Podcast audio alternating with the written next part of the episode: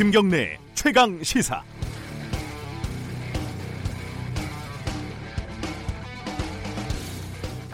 저는 이른바 멀티태스킹이 잘 안 되는 사람 중에 하나입니다. 예를 들면은 어, 학교 다닐 때 라디오를 들으면서 공부를 하는 친구들이 부럽기도 하고 신기하기도 했습니다. 저는 집중이 안 돼가지고 영 어렵더라고요. 지금은 어, 취재를 할 때 아이템 두 개를 동시에 진행하는 게 어, 여간 까다롭지가 않습니다. 어, 그런데 생각을 해보면요, 꼭 필요한 일은 멀티로 하기 마련입니다. 아무리 바빠도 밥은 먹어야 하고 어, 금요일에는 술도 한잔 해야 하고 화장실도 가고 담배도 피고 샤워도 하고 애랑 고스톱도 칩니다. 심지어 요즘은 최강시사 진행과 뉴스타파 취재를 같이 하고 있습니다. 정말 필요한 일은 꼭 필요한 일은 하게 돼 있습니다. 어, 대한민국에서 멀티태스킹이 가장 안 되는 곳이 하나 있습니다. 국회죠. 이번에는 특히 자유한국당 얘기를 안 할 수가 없습니다. 투쟁해야죠. 삭발 좋고요. 어, 직무정지 가처분, 국정조사, 특검 다 좋습니다. 그런데 손은 키워가면서 어, 싸워야 되지 않겠습니까? 유치원 삼법이 패스트트랙에 오른 지 아홉 달이 지났습니다. 교육이 백팔십 일, 법사위 구십 일, 아무런 논의도 하지 않았습니다. 못했다기보다는 안 했습니다. 이제 본회의로 넘어갑니다. 유치원 관련법에 아무런 문제가 없는 겁니까? 아니면 우리 아이들 교육에 아무런 관심이 없는 겁니까? 그렇게 가열차게 반대 투쟁을 했던 건 그냥 반대를 위한 반대였나요? 아, 국회에서 소를 키우는 일은 법을 만들고 고치는 일입니다. 우리 소들 다 굶어 죽게 됐습니다. 제발 어, 소 좀 키워가면서 싸웁시다. 구월 이십사일 화요일 김경래 최강시사 시작합니다.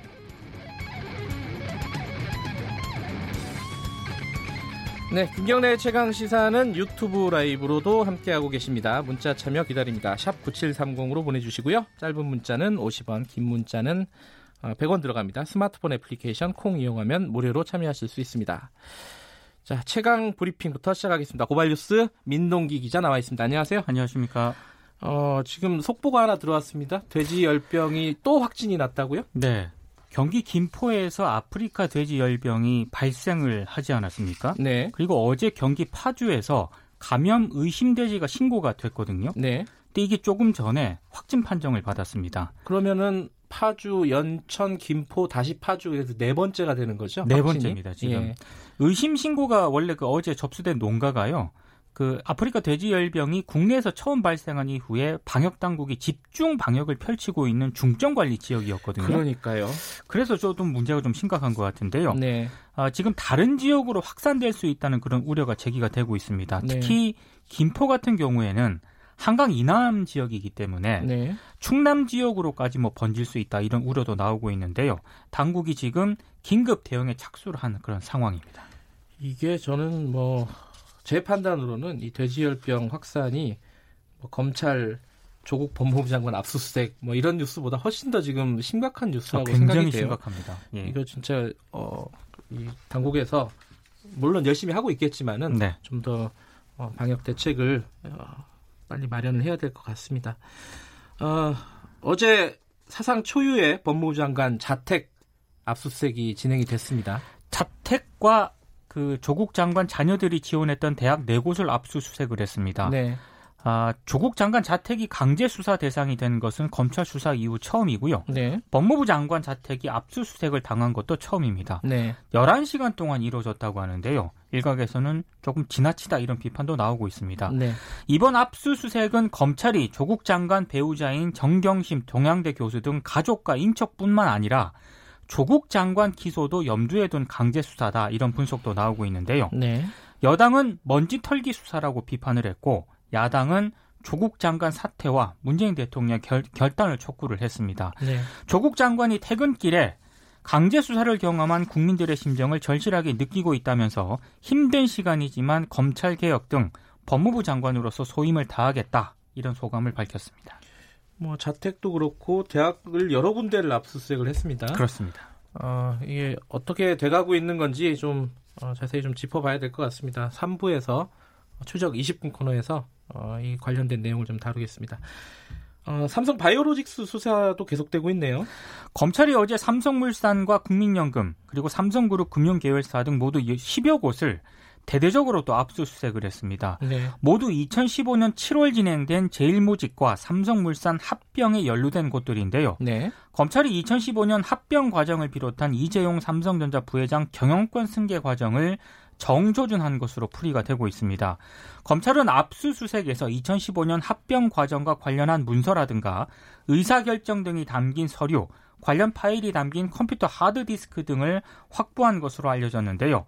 검찰은 이천십오 년 합병을 앞두고 삼성그룹 컨트롤타워인 미래전략실 지휘 아래 제일모직의 덩치를 키우기 위해 삼성바이오의 덩치를 부풀리는 과정에서 네. 회계 사건 사기, 회계 사기 사건이 발생한 것으로 판단을 하고 있습니다. 네. 그 어제 압수수색 대상이 됐던 국민연금은 제일모직과 삼성물산, 물산의 합병 비율로 합병이 이루어지게 되면 국민연금에 손실이 오는 것을 알고도 여기에 찬성했다는 그런 의혹을 받고 있습니다. 검찰이 바쁘네요. 굉장히 바쁜 것 같습니다. 네. 아, 지금 한미정상회담 한참 진행 중입니다.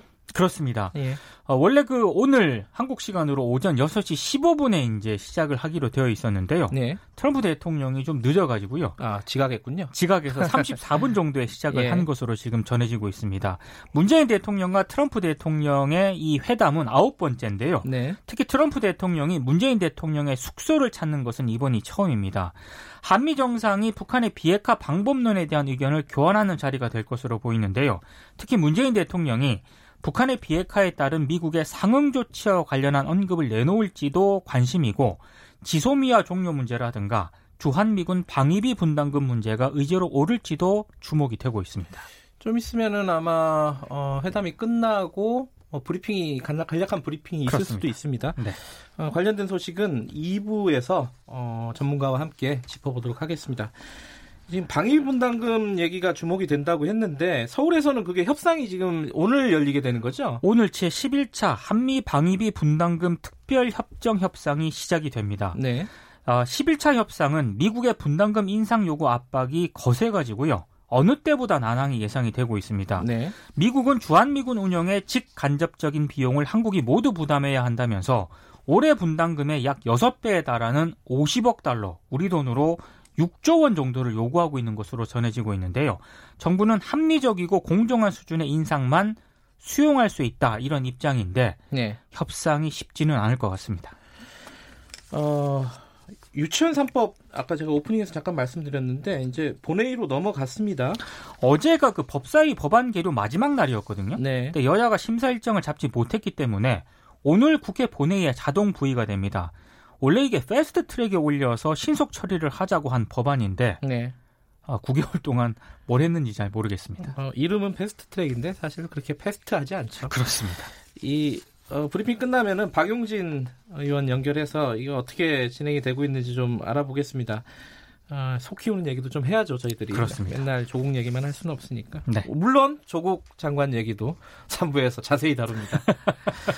마지막 소식 하나 전해주시죠. 경찰이 음주운전 사고를 낸 뒤에 운전자 바꿔치기를 시도한 장제원 자유한국당 의원 아들 장용준 씨를 네. 기소 의견으로 검찰에 송치를 할 예정입니다. 장 씨 대신 운전을 했다고 주장한 이십 대 남성 김모 씨는 범인 도피 혐의로 그리고 네. 장 씨 차에 함께 타고 있던 동승자는 음주운전 방조, 범인 도피 방조 혐의 기소 의견으로 검찰에 넘길 계획인데요. 근데 지금 장 씨와 바꿔치기를 해준 이십 대 남성 사이에 경찰이 대가를 주고받은 사실이 없었고 이 장 씨가 피해자 구호 조처 등을 실시한 점 등을 고려했을 때 뺑소니 혐의는 적용되지 않는 것으로 음. 판단했다고 밝혔는데요. 네. 이 경찰의 판단을 두고 좀 논란이 좀 제기가 되고 그러니까 있습니다. 수사가 좀 미진한 거 아닌가? 이런 생각이 들어요. 어떻게 그렇습니다. 아무런 대가도 없이 자기가 음주운전했다고 얘기할 수 있을지 상식적으로는 이해가 안 돼요. 자기가 그걸 다 뒤집어 쓴다고 했다는 얘기인데 그러니까요. 이게 상식적으로 이해가 가지 않는 대목이 있습니다. 아마 검찰에 송치를 하면은 뭐 추가적인 수사가 이루어질 수도 있고요. 요새 검찰이 잘하고 있으니까요. 그렇습니다. 네. 자, 오늘 소식 잘 들었습니다. 고맙습니다. 고맙습니다. 고발뉴스 민동기 기자였고요. 김경래 최강시사 듣고 계신 지금 시간은 일곱 시 삼십사 분입니다.